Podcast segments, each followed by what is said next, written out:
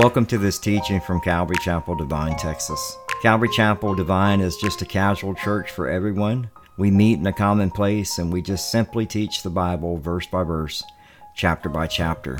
One of the things that we do emphasize is the sun, salt, and light. We want you to know and grow in the Son, Jesus, but be the salt and the light in this world. If you'd like to get more information on the church, we meet on Sundays at 10 a.m., on Wednesday nights at 7 p.m. You can either come in person or watch online, but you can also submit a prayer request, or if you have any questions about the church at all, you can just go to our website at calvarydevine.org. That's calvarydevine.org. Here's today's teaching. Uh, welcome to Calvary Chapel Devine. I'm Pastor Michael. Uh, tonight we got a special guest. Uh, Gary Robbins is going to be teaching tonight. Just something real quick about Gary. Um, Gary is is you'll pick up the accent pretty quickly. He's from North Carolina, and so he's around our neck of the woods. I'm from South Carolina, so uh, we usually don't get along north and south, but that's okay. Know. but um, the the good thing is, is I remember the first time Gary when. Uh, two years ago when we were looking at school of ministry, uh, Kevin had came to me, his son, and asked about his dad joining for school of ministry, and, um, and I was like, sure. And so Gary is actually our oldest graduate of school of ministry. But at the same time, Gary, when you read his application and his testimony, is unbelievable. I mean, he's done just about every ministry there is for church and and now he's at this age. Joe's he's going to be teaching on Wednesday nights now, and so God is not done with Gary. Now Gary came into my class when we were introducing everybody, and Gary said this, and I still remember it. I may not be alive by the time graduation comes. And I told him, I said, if God put this on your heart to be here, you're at least going to graduate. So we got past graduation, and, and I was like, and I told him, I was like, the Lord's going to use you. You just need to be ready to be used. And so I, I made a promise to him that, you know, if we planted a church, he was going to come teach. And, and, and so I, for me, it's being able to see two prayers get answered. I've had, I had him as a student for a year. Um, he's such a blessing to the church. Both him and Miss Teresa are it just we need every age in the church. They have wisdom that, that we don't know, uh, that God can use and, and allows to use, and I'm sure that's going to come out through the teaching tonight. So, uh, Gary, if you want to go ahead and come on up, man, and I'll I'll pray for you, and we'll get started, man.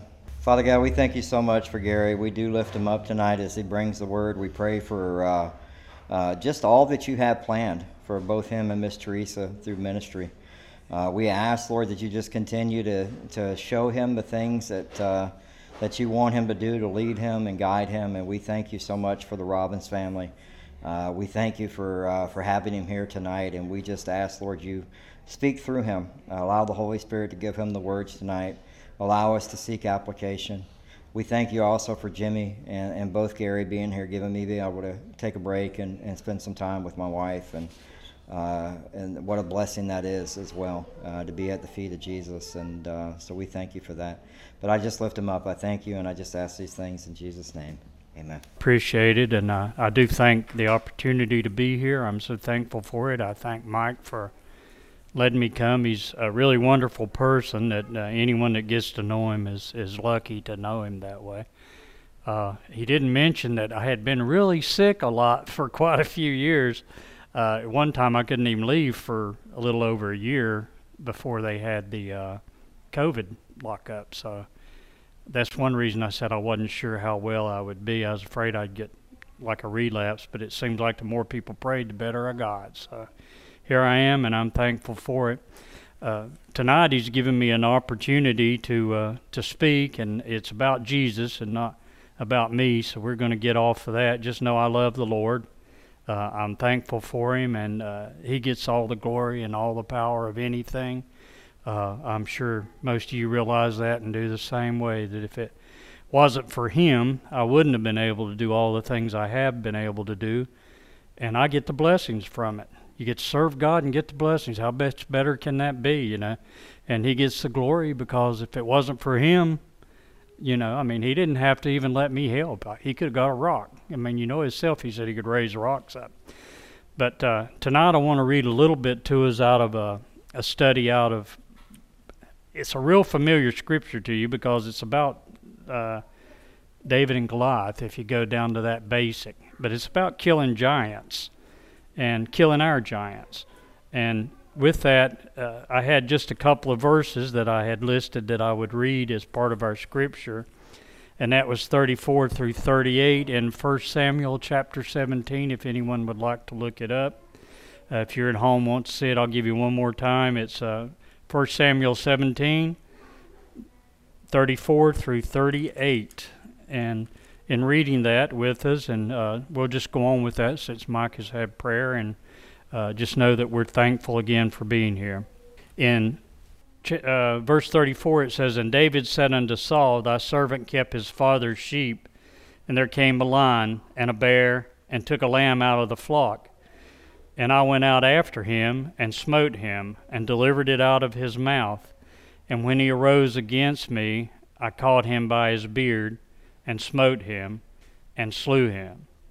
Thy servant slew both the lion and the bear, and this uncircumcised Philistine said, He will be as one of them, saying, He hath defied the armies of the living God. David said, Moreover, the Lord, who delivered me out of the paw of the lion and out of the paw of the bear, he will deliver me out of the hand of this Philistine. And Saul said unto David, Go, and the Lord be with you. So even Saul was acknowledging that God was going to be with him. David had acknowledged that he was the one that did all the delivering. And uh, we're going to check into part of that. And hopefully, when we're through with this, we'll learn some ways and how we can kill our own giants and what we go through. I noticed that it was mentioned about the things that get on our minds and preoccupies, and we can't get, you know, cleared up enough sometimes to even think or pray or thinking about loved ones that we have that, that are in need of uh, prayer for being saved or just sick. Uh, we want to hopefully, you know, learn some things to help us get by and past these things in, in our life. But uh, paraphrasing a lot of this, I'd like to go back to where th- I broke this into three parts. And the first part is going to be the lion and the bear. The second, tried frequently, and it's also going to be about the lion and the bear. And then we're going to have the uh, the uh, five stones if I get that far. I'm not sure that I will that way. But uh, with the first part also being of the lion and the bear, it's the lion slayer. Now, David, we read just about this, how the lion came to him. And if we go back, it's kind of like a prequel. We're going to jump back in time and check what David had been doing. And if you go back far enough, just to touch on it barely, uh, it hasn't been long before uh, God was tired and threw a Saul, and he said he was going to appoint a new person as king. And uh, he sent Samuel out to Jesse, the Bethlehemite, and had told him to check with it. It was one of his sons. And he goes to ask him, and he said that, asked him how many sons he had, and he brings them all but David to start with. And of course, uh, Samuel looks at him, and uh, I think that Eliab was the oldest and probably the most that looked like Saul as far as being tall and handsome and uh, certainly adequate to be a king. But he looked at all of these and then passed them over and said, Don't you have another son? And he said, Yes. And he, he said, He's out with the sheep. Said, uh, we leave him there. Of course, he's young. You got to remember he's about 15, and uh, 21 is about the age that they consider a man to be in the army. So he's left him that way, and he calls him, brings him up, and of course Samuel immediately said, "This is the one," and anoints him. It could have caused a lot of trouble uh, with his brothers. How do you think your own family would have felt if you had been anointed king or something like that, and and wondering why he's the least, he's the smallest, he's the most.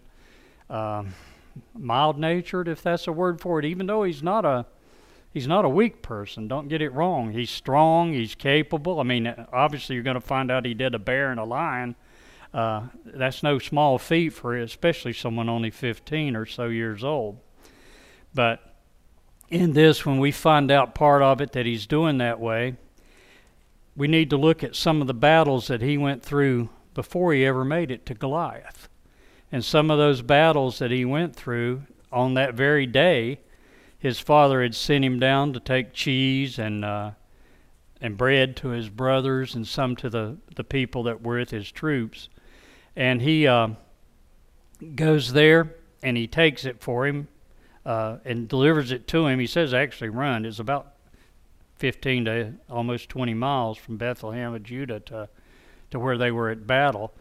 They were lined up, and uh, the battle uh, was taking place pretty close to what you'd call the Valley of Elah. Is actually in it, except there's two mountain ranges. One's on one side, a little bit north and west. The other's a little bit south and east. And the Philistines had got on the northern side, and the Israelites had gathered with Saul on the southern part. So here they are on two mountains, both of them with high ground and a valley in between that nobody wanted to go through. You know, if you've been in the military and things, now I was on submarines, so I can't talk to you much about artillery and shooting and stuff, but I believe that anybody would say they'd rather have the high ground. It just seems like that's everything they've always talked about uh, in all the wars and movies or anything you see. It's like harder for them to come up upon you and through a valley. For them to go through that and get to them, they're going to be basically uh, just exposed. And there's uh, others I know can tell you exactly about what it's like to fight. I didn't. You know, I put a lot of time like well, it's another story. Jonah in the belly of a whale. I can tell you about that. But when you go into this and realize they had kind of, don't you think, had gotten stagnant? One army's over here, one's here. They're not close enough to really hurt each other. Now, I don't know if an archer could hit it. I don't know the territory that much. Possibly they could have shot an arrow maybe and hit somebody or something like that and wounded a couple or maybe even killed one or two back and forth. But it seems more like to me, hey, we're fine. You know, they holler at each other, shout back, holler at each other. It's like two sides of a football stadium. And the game's going to go on in between, maybe, you know. And so they're not fighting each other.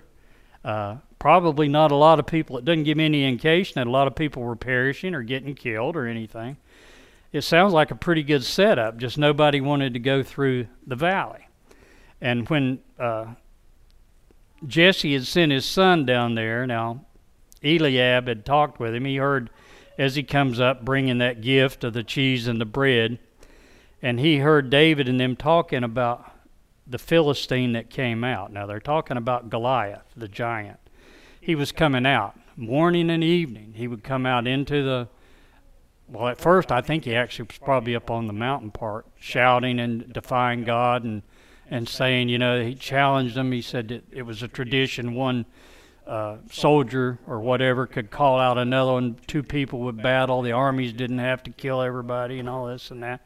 So he is up there and he's calling out, you know, send me one. I defy you. I defy your host, the Lord of the hosts. I defy God, your God of Israel, you know. And he goes on day and evening, morning and evening. I wondered why in the evening nobody's going to go out late in the afternoon and fight him anyway. I'm going to go down there and it'd be dark.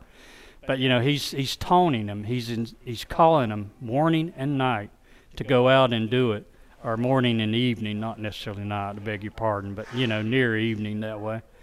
But David gets there and hears them talking about it. And of course, he's he's a young guy, and he starts asking what would be done for whoever killed him. You know, but he's I think he was really mad, and uh, his brother Eliab had heard him, and when he's there talking to him that way, you would think, and I've heard it other people say that they thought he was really angry with David, that he was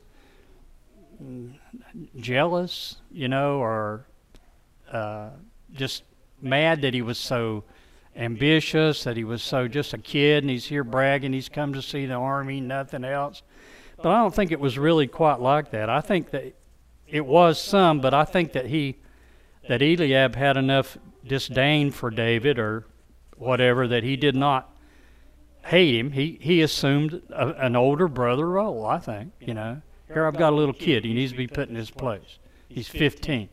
I don't want him out. He's not old enough to be in the army. He should be home with his sheep. I don't want him out here. Uh, he's liable to do something stupid and go throw away his life just because he's ambitious.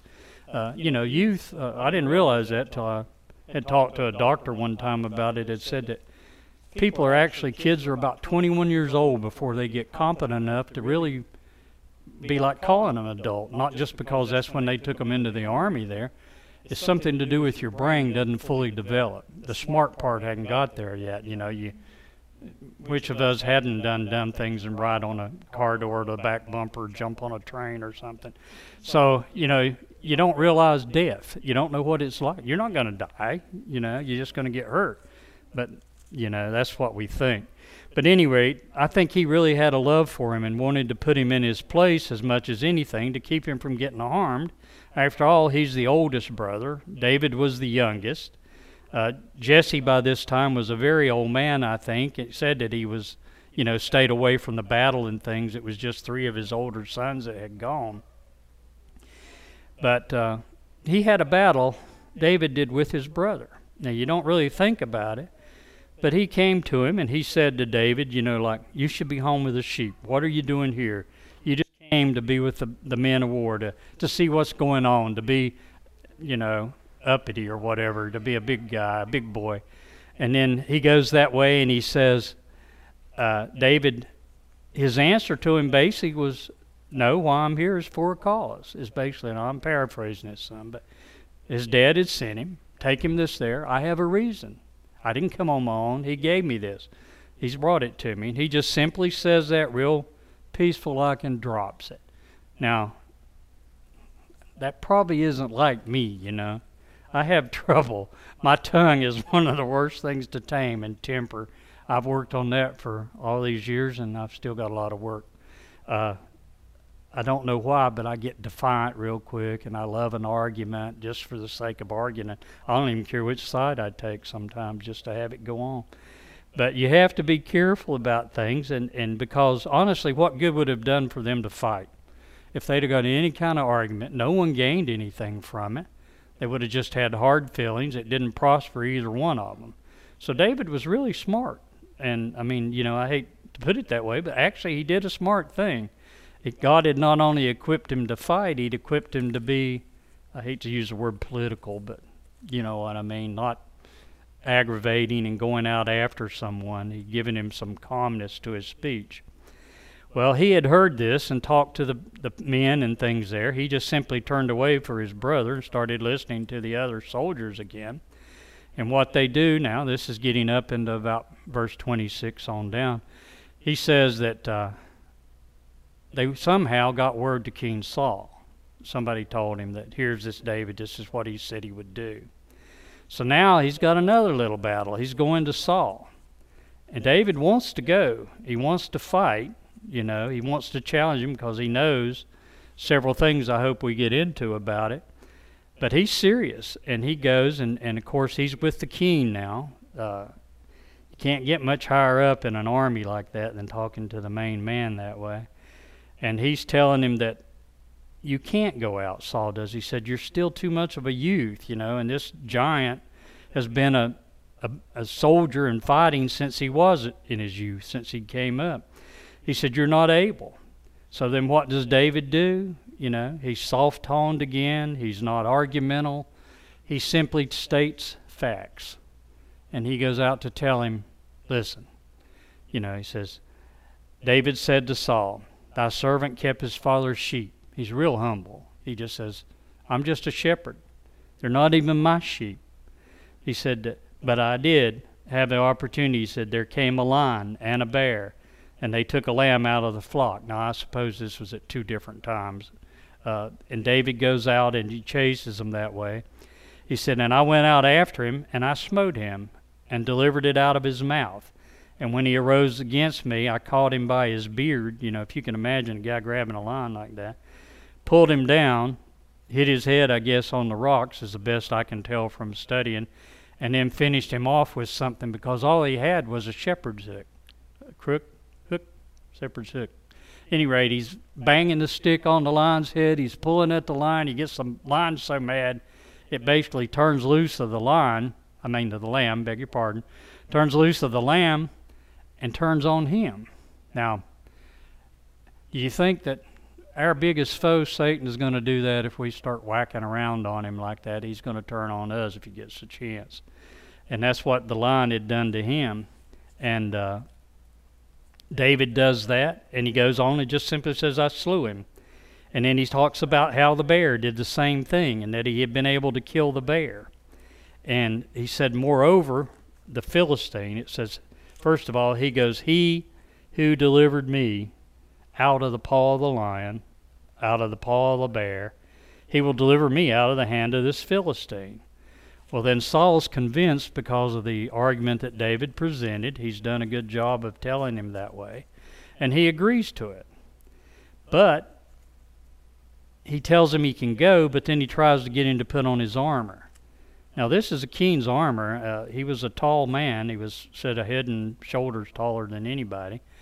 Why he would offer his armor when he could have simply said, Well, look, here's a guy who's about your size, take his armor and go.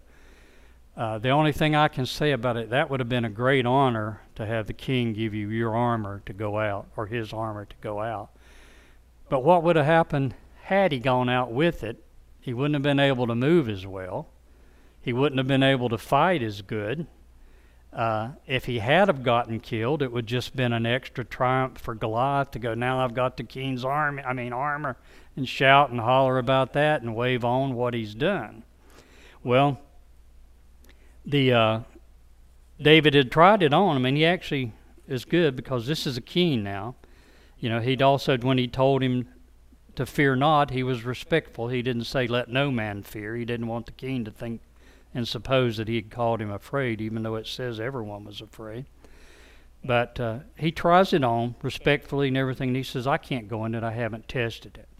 So, what armor do you think he put on? Be the whole armor of God, you know.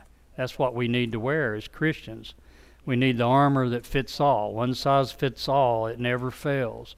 I noticed in the song it's talking about what he did is he went in the name of God. He didn't go in the strength of, of man and the arm of flesh, he went with the arm of God. The never changing, never ending, always faithful God is what he went out in to attack him that way. And um, as we go through part of that now, I'd like to realize that we have some things that we need to try to look at that we can gain from that is the fact that David did a lot of thinking. He did a lot of recalling or recollecting, remembering would be an easier word, I guess. Remembering, and he also did some reasoning before he went out to get the results he got. And so he goes through this and he's he's telling Saul about what he did with the lion, what he did with the bear. He's looked at these things to himself and he's realized that the he had only not been tested, but he had been tested frequently, at least twice. You know, that's frequent enough for me if you count a lion in that. Uh, he risked everything when he went out. You know, that's no small task to tackle a lion or a bear and uh, on your own, they could have easily sent ten men or something, and it wouldn't have been. Un- I mean, you know, it wouldn't be too much to think. Well, that's a fair fight. But he goes out and he's doing that, and when he's out with him and telling him, and he's fighting that way, he risked everything he had to go out and attack that lion, and hand to hand, basically combat. You know, he remembered that uh, he had risked it all and he didn't have anything. He went out alone there weren't any of the other men there to go. No, I think they would have called it an under shepherd then, but no one, you know, else was there with him to go. He went alone. That's often the way we have to do things. We go out alone to fight. We have no other, you know, men to go with us a lot of times. I, I'm thankful the ones here tonight, but when you think about someone like Mike, he makes a decision. I'm going to try to open a church. Well, he's basically going out alone to start with he's got a few friends, and hopefully tickles me that you know he asked me to come and be able to speak. But basically, it's a move on your own, and sometimes we do those things when we go out. We rely on nothing but God when we do that. Now, relying on God is is a wonderful thing, but it's not the easiest thing to do. Uh, the human part of us, the man part, wants to rely on our own strength, and our strength won't last. It, it'll fade, it'll wither, it'll corrupt, it'll vanish. But the, the strength of God is never changing, it never fails. Now, you know, you wonder sometimes, well, these things that we pray for, you know, we're going to get into some identifying giants in a bit, but it's not always a sinful thing that we have to fight. Sin does lead to a lot of things, but a lot of times it's simply the devil getting permission for God to tempt us or torment us. It's it's God trying to strengthen us. You know, uh, part of one of the songs talks about being broken, sweetly broken, and and thank God we are because that's how the light gets in. God takes us and He opens us up and He cracks us that way, and then we understand God and we see His strength and His light and not just our own. But David had gone out that way relying on nothing but God. He also realized that, you know, he'd fought a bear and a lion, two different enemies, uh, different tactics, because a bear and a lion don't fight the same, do they? I mean, I've never fought either one of them. don't want to. but uh, I've definitely heard, no, they don't. I mean, I see movies enough to know that a lion's down and they're real bad to sling a paw and and bite you, and they always go for your throat so they can end you real quick.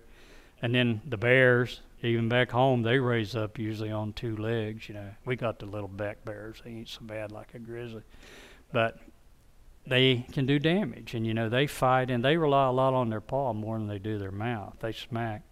But the point is, is that he has to fight two different type animals, two different type ways.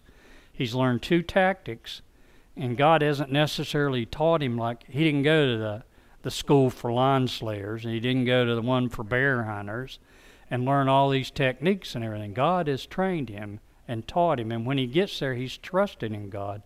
So he's actually seeing the opportunity as God shows it to him on what to do. I mean, he didn't plan on reaching out and jerking a lion by its beard, I'm sure, but he saw the opportunity and he tackled it that way we have to be looking at our own giants that way. God shows us the opportunity.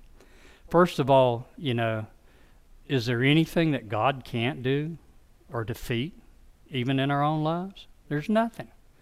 You know, sometimes we let it look that way, but then that's our lack of faith. David realized that if he went out and used the same type tactics, which was being in the right place, being in the will of God, basically. He was a shepherd, he was defending his sheep. That's what he was supposed to do. If he trusted in God, God never changes, God never fails, so it's, it's reasonable to realize that he's going to act in the same manner. So by doing that, he would be able to say, Well, I'm going to, if I can do the lion that way, I can do the bear. I did the bear, I can do a Philistine basically what he's saying what's the difference? They're very similar. It's a lion after the flock of sheep, it's a giant, a Philistine, after the flock of Israel. They're defying them. He's there and he's going like, What? You know, what can I do? Look for the similarities. And he goes, It's just a bit more muscle and brawn or whatever. Uh, it's, it's just more roar, more boasting it's a it's not teeth, it's a sword or a, a spear, but it's still basically just one more dumb animal. And he also looked when God delivered him the bear and the lion that he was in the right. Uh, he was in a right relationship with God.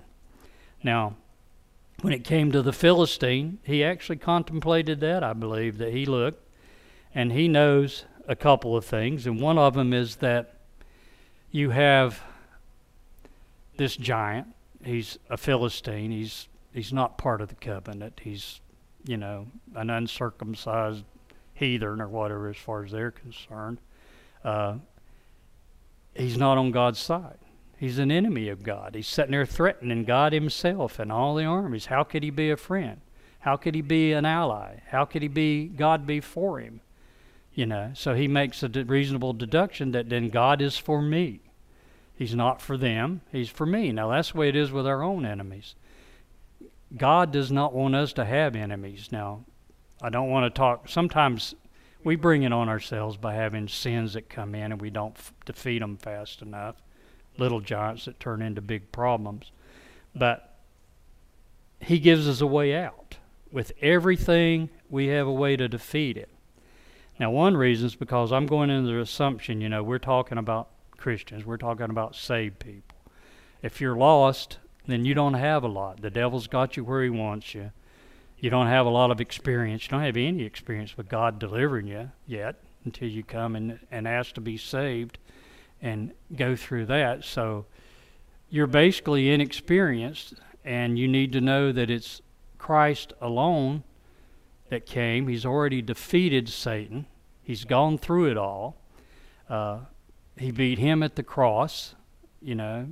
He was uh, Satan's been defeated. Uh, what do we have to fear?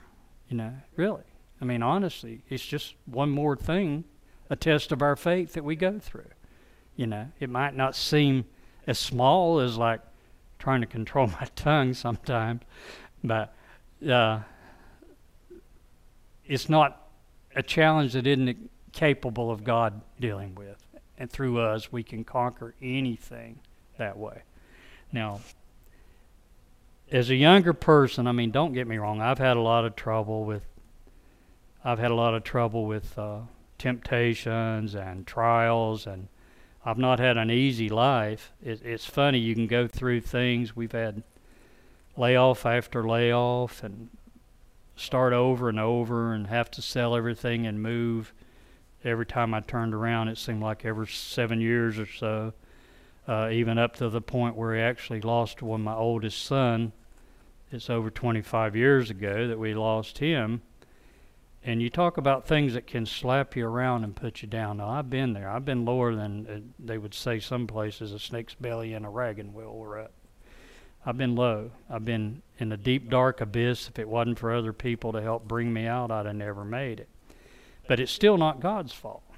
God is just as sweet. You don't know the love of God till you've had problems and go through it that way. And it helps you so much when you do get that way and God can be able to help you. The sweetness that you get from the love of God and uh, the way He holds you and handles you, I mean, those are horrible things sometimes. But would you change it knowing that love that God has to offer, to be held in the almighty hands of God and comforted and protected from anything else. The devil can only go so far, as, as, as far as God lets you go. You have to realize in some things that the devil is powerful, yes. Is he all powerful? No. Only God is all powerful. The devil's knowing, but is he all knowing? No. Only God.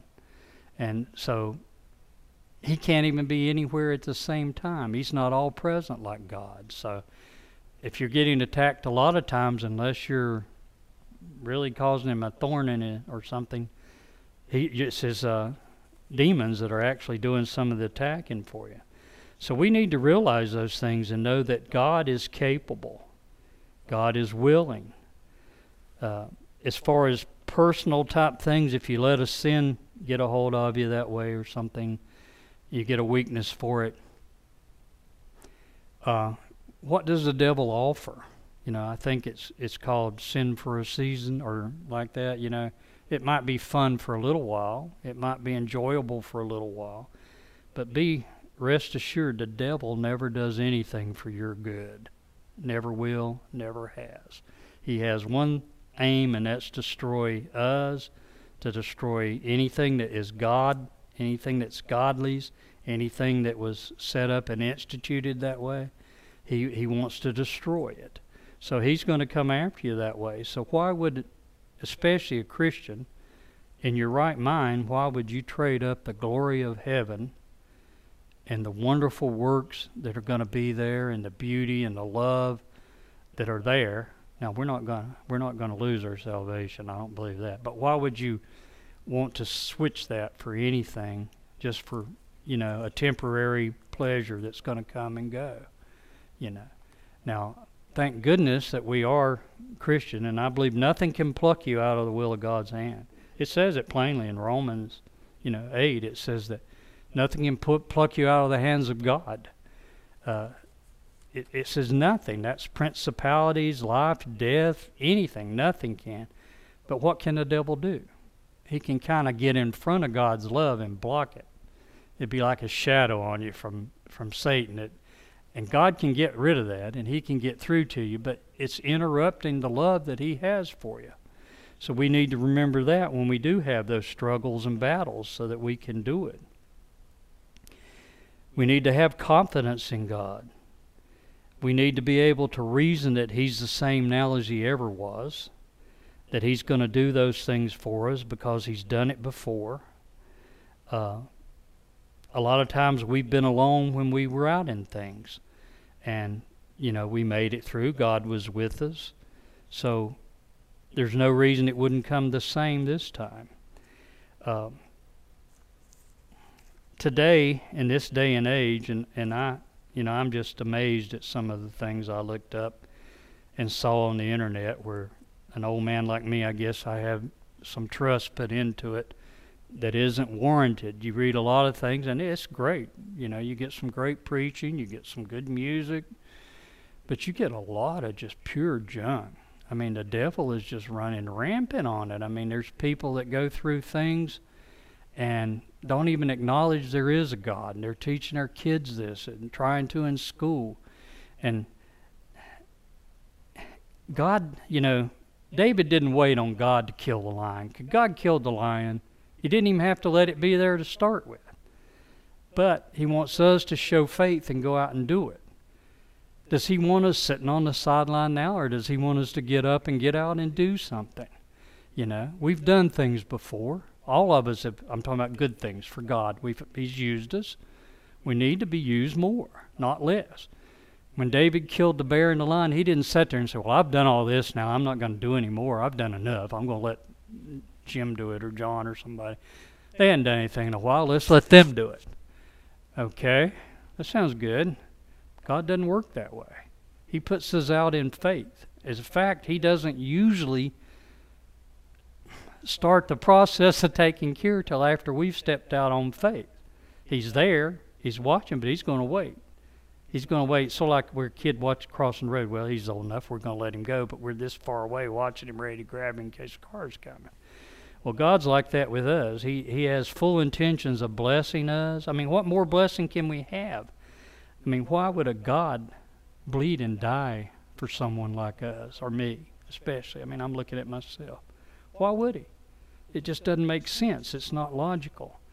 But He has done everything that He can possibly do to give us a way to be accepted, a way to conquer sin, a way to come over, a way to resist temptation. Uh, we can do that through prayer. We can do it through the Word of God. We can do it through the Holy Spirit. We have all these things to access. Now, we have these as a saved person. As a lost person, they're there for you but you don't access. I've heard it said someone's talking about like it's like an umbrella. They're there for you, but if you put your umbrella under your arm, you walk out in the rain, you're gonna get wet. You know, it's only working when you open it up. We have to connect with God. We have to be aligned with God. If you want to see a miracle or a blessing, uh, a healing, anything like that, and I wished I could do it better because, I mean, you know, I mean, I've had things in my own life, and they go cancer. You go, mm, you know, I mean, personally, for me, a couple of years ago, they, I got sick. I go to the doctor to do a CAT scan. They come out and say, "Well, you got cancer. Don't worry about it. We got to put that on the back burner." And you go, "What?" And they said, "We got to take care of this aneurysm in your on your aorta. If we don't stop that before it bursts, you're a goner." You know, and you're thinking the worst. I mean, you know, and right away, do I go, "Oh, God can heal this." God can stop that. Even if He uses a doctor, I'm not saying God don't go through physicians to cure us. I'm sure that some of them are great and mighty workers that believe. Believers is what I'm trying to say. They're good believing doctors also. But why is the first thing I go a negative? Why do I go? It's cancer. That's the big C. I'm a goner, you know. And here I am today. I'm doing okay. Mine wasn't as bad as some people's. I have other friends that have, have passed away and they're struggling now with it. Why can I not connect with God enough to get them helped or get them healed? Well, one thing, God answers prayers, right? You don't know what He's going to answer. Does He always say, Yeah, sure, I'll do that? No.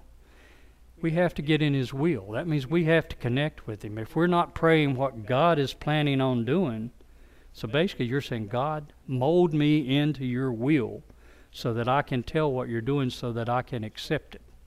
So God is still molding on us, and we have to be able to allow Him to take that clay and putty and put it back together. In my case, I mean, I think I was busted, beat to dust, thrown out in the wind, and He still come put me back together. It just took a little while. And uh, but why do we not have that? That same faith and that same trust and that same believing. Uh, I can ask, I bet any of you, if you have enough faith, you'll probably say, Yeah. Now, I don't mean like to get out and walk down the street and here's a blind guy and cure him or a lame person. I don't have that. I don't say we will. But I'm sure you have great faith. You wouldn't be here tonight, I don't think, if you weren't saved, a Christian, and having great faith and wanting to. I mean, I owe God so much. You can't repay Him. But I have so much to pay for that He's paid. I have so much to be forgiven for, it would be the best way to put it. And He paid all that. And you just want to do good for Him. You want to give Him something to be proud of, you know. And I know that's crazy, but, you know, you want to make Him happy. I know if, if I've heard about getting crowns and stuff and rewards, I don't know what people think about it, but if I got a, a hundred crowns, I can tell you where they're going. They're going at the foot of Jesus. They're going to go there and they're going to say, Lord, these are yours. You've earned them. You did it, not me. They're not mine.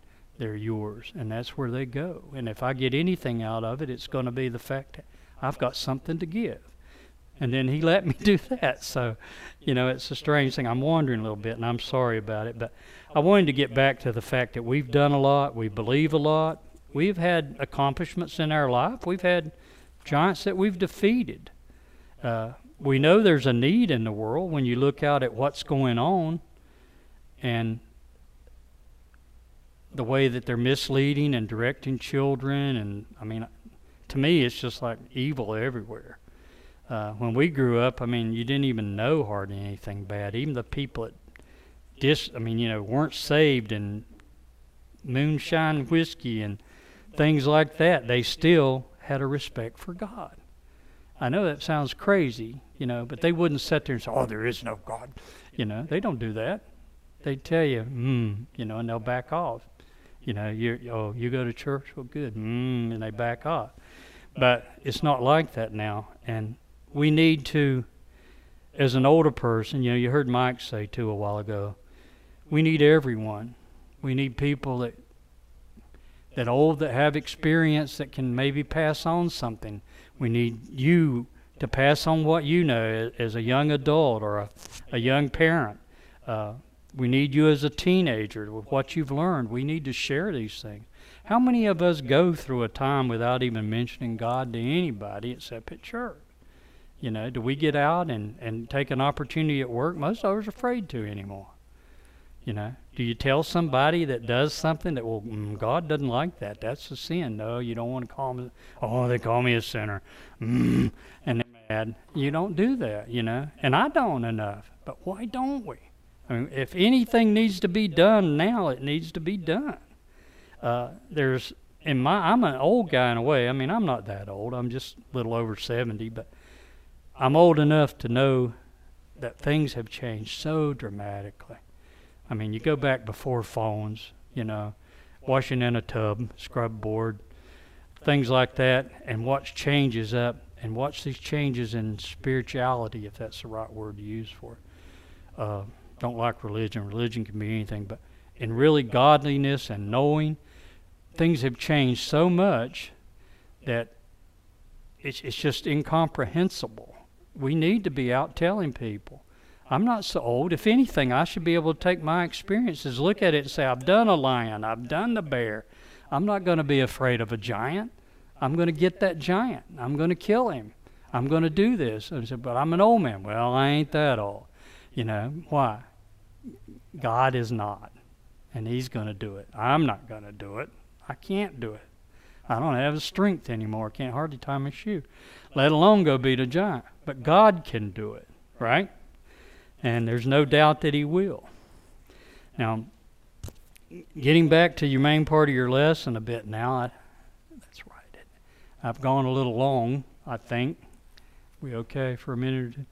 Uh, I did want to at least touch base with at least going back to what the results of all this David went through is going out, and we know that the story of David, you know, and Goliath, he goes out where they were gathered, and he goes out and he goes, and what does he take with him? I'm going to paraphrase it again.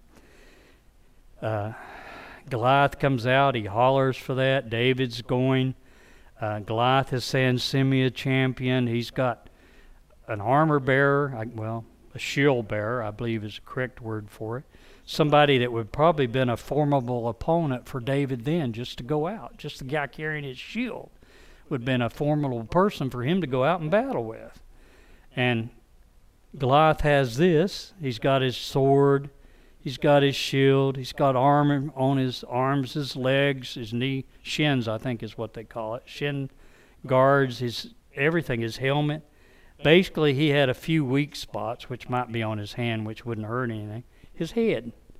And so David goes out, and it says that he took, you know, from the little creek. There is a brook that runs through the valley of uh, uh, Elah that way, and he apparently picked up round smooth, we call them river rock, and took five of those with him, and he goes out, and Goliath is hollering at him, "Come here, come closer, come on, so I can get you." You know, not like this one guy I saw, and he was saying Goliath was poor little Goliath was a giant and weak and had some kind of disease, and he couldn't see good, and had to have a person carry his armor.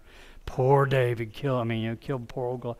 It's not like that, you know he wanted him close because they did hand in hand. I mean, he wanted to be in really, I think, in sword distance, even though he could still, I'm sure, I don't know how far they could do a javelin or something. I imagine probably half a football field or something, but he wanted him close. Well, David goes out with just his stick, his his shepherd's hook, and a sling. Have you ever seen a sling or used them in a round rock? I had a rock I was going to bring in stuff. We used to make those slings when we were kids, by the way.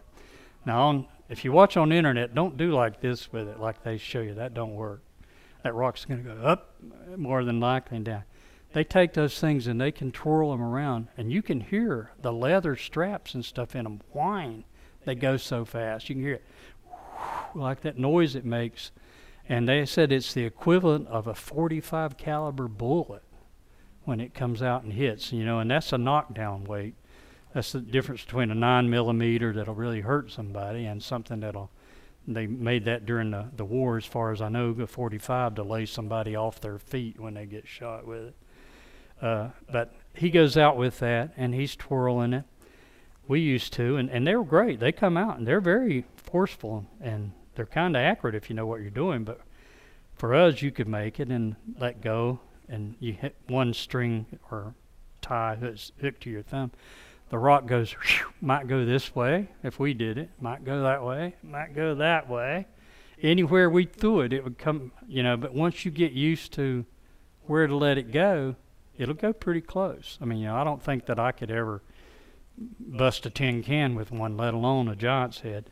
But David goes out and he does that without fear. He goes out, I come to you, he says, without, you know, you come at me with a spear and a sword, and he goes out with nothing. He says, I come at you in the name of the Lord that you've defiled.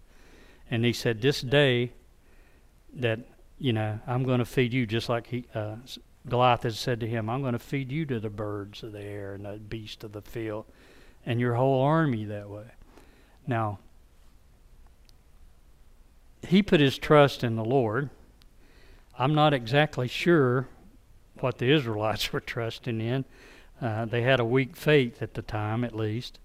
Philistines were trusting more in Goliath, I think, than anything. But when he goes out and he throws that rock and releases it, it sinks in Goliath's head. He falls on his face in the dirt. And what does David do pretty much immediately? You know, we have to kill our giants. If we conquer something, we have to make sure it's dead. Now, if you're if it's a some type of a personal sin and you have a victory on it, know that the devil's coming back with it. He might twist it a little bit, he'll come back. uh, you can count on it. So if he, if we conquer one, we got to kill it. We can't let it keep coming back. Uh, I saw somebody use an analogy that it's like a person on the movies, you know, and they, they shoot them all the time, and then they walk up close to them or something, and, and there they are laying down. They've shot them. They don't shoot them again to make sure they're dead. And they talk and they call and say, "Well, he's over." And then they get up and they come after you and they're ready to shoot you. And I just walked off there, everything. But any rate, they uh, they forget to kill them and they get up, and then sure enough, there they go again. Most of the time, a good guy takes gets them again, but it's crazy. You kill your giants if you have to do anything. I mean, they taught. I wasn't even really in the the fighting part of the military. We launched the nuclear missiles that killed millions, not one person or hand in hand. Uh, but they teach you if you have to pull a weapon, if you you know if you pull it, use it. If you use it, kill them. Don't women, you know, shoot to kill is what they tell you. Now, I'm not going to tell you to get out and do that at your home to defend it, but you definitely don't want to, you know, shoot someone and then turn around and give them an advantage. The devil definitely doesn't need any advantages on us. So we need to be able to take those tools that we've learned. We need to be able to go through that the way David did and analyze. We need to be able to get out and know that to conquer a giant, we have to realize what they are. We have to find them and name them. We need to name it what it is. Uh, if it's drinking, say, I've got a problem, you know. God's already give you the solution for it, so don't go, well, I need the victory. You already got the victory. You just need to take advantage of it. God has made it where everything is there for us to conquer but we have to be willing to access it and do it. So if, if it is something like drinking, it can be a problem. I mean, for a lot of people, uh, they even say it can be addicting as well as drugs. But how do you avoid something to start with? Just don't do it. Don't put yourself in a situation where a giant or a little one can start out, a little problem can turn into a giant. Kill it quick, you know. So basically, recognize them, know what it is, name your giants, know what your problem are, and then be prepared. You can prepare in prayer. You can prepare by letting the Holy Spirit work with you. You can prepare by reading the Word of God. You be ready to it. Uh, David didn't sit around and wait on the God to kill the giant or God to kill the the lion. Couldn't have God sent a bigger giant? Did he not say, Oh, here, well, I've got one twice as big as Goliath. Watch this. No glory in it. God wants to see the unusual things. Uh, it feels like he wants to see the miracles happen. He wants to see the impossible take place that people know there is a God, that I am a God. And he wants to see that. And David didn't sit, he ran to the giant. It says he ran to Goliath, he ran to the lion. He runs out after it. He doesn't hesitate. He, he just goes right at it. And he knows why he's doing this that the battle belongs to God, that he's already said it. Know that Goliath was no more than another amount of flesh and bone and blood and gunt and roar, roar or whatever, and you know, instead of sword instead of teeth or something uh, in that nature. Just know that God has the battle. It's one uh, God had. I mean, f- figure it this way: when I don't know how long it took God to t- say that's enough of Goliath getting out and, and threatening him. I couldn't find anything that said, "Oh, God got tired in a day. God got tired in a month." But you know, he went 40 days and 49. At some point in time, God said, "That's it." Goliath was dead when God got ready and said, I'm tired of it. Uh, hopefully, it was the first time. I don't know that. I can't say that, so I'm not going to. But if he can, uh, I do believe that when he threatened God and he threatened the armies, that he signed his own death warrant. And not only that, if you notice, he picked up five rocks. And if you research that in Second Samuel, I'll get into it. It'll even give you the names of four more of the giants that they go and kill. Now, they all were near Gath, which is close to where the fighting was taking place. And I believe that if, if they had came and been there, he would have taken a rock at it. Wouldn't have been one giant, it'd have been two, or it'd have been three. But they weren't there. But later on, and I think it was as much as over 30 years later, they're out battling with the Philistines again, and they list that they, one of the giants, which a lot of these were his brothers, uh, this one implies it's his son, had David had gotten weak and he's coming right out after him. I mean, he's here's my chance. I'm going to kill the man that killed him, you know. I'm going to kill uh, King David. I'm got him. And one of his men steps in while David is weak and kills him. They don't use the rock. Don't get me wrong now. It's just a sign. They killed him though. He, he was killed by it, and it tells you who. And then it goes on to list another one that was the brother, and he gets killed, and another one that's a brother gets killed. And there's one that it doesn't necessarily. I couldn't find a name. You may if you if you're better at researching than me. Uh, but he had six fingers on each hand, six toes on each foot. All these giants just gone. It weren't even a problem to their men. Why? Somebody killed a giant. If you can't kill one yourself in your own life, look for somebody that has and do it. If somebody has killed a giant, if you know someone that has fought a drinking problem or that has fought a problem with, uh, I don't know what, being negligent and going to church or not doing things or controlling your tongue, I need that. I'm bad. I grew up, like I said, in, in the Navy. You watch me smash my finger with a hammer, and I'll be apologizing for an hour from what cuts loose because I can't stop it fast enough. Uh, it's it's worse than a Goliath. You know, your tongue is. There's, it's just terrible. But any rate, getting away from that and closing this up, we can kill these giants. We don't have to fear them. We don't have to fear anything. What would happen if if David had, had died, or if, if we go out and we put our life at risk, and God has come to the point where He says, No, Gary, I'm taking you on home. What have I lost? Paul said, If I live, you know, he said, Christ is with me. If I die, I am with Christ. Our, our life is secure. It's not dying, it's transforming. It's changing from this life and body to one that God has for us. So, what do we have to fear? Yes, we'll miss our family, we'll miss kids, we'll friends, things like that, uh, brisket, whatever. We might miss some of those things, but when you get right down to it, we're secure. I don't know if you have brisket in heaven, but it'll be better than you've ever had. I can tell you that. And uh, thank you, folks. And uh, I'm going to go ahead and close this in just a short prayer, if you don't mind. Uh, and then I'm going to ask Mike to come up. Um, Lord God, I thank you for the opportunity to be here. I pray that you just touch these hearts that heard this today and the ones that are listening at home, Lord, that uh, if there's any need that they have or anyone that hasn't made a, a decision to to come to Christ, we pray that they will. And if we haven't made a decision to be fully dedicated, we pray you just touch our hearts and lead us and guide us and show us. Uh, bring us to the person you want us to be, Lord. These things we ask in your precious name. Remember, if you need to get more information on the church, you can do that at calvarydevine.org. God bless.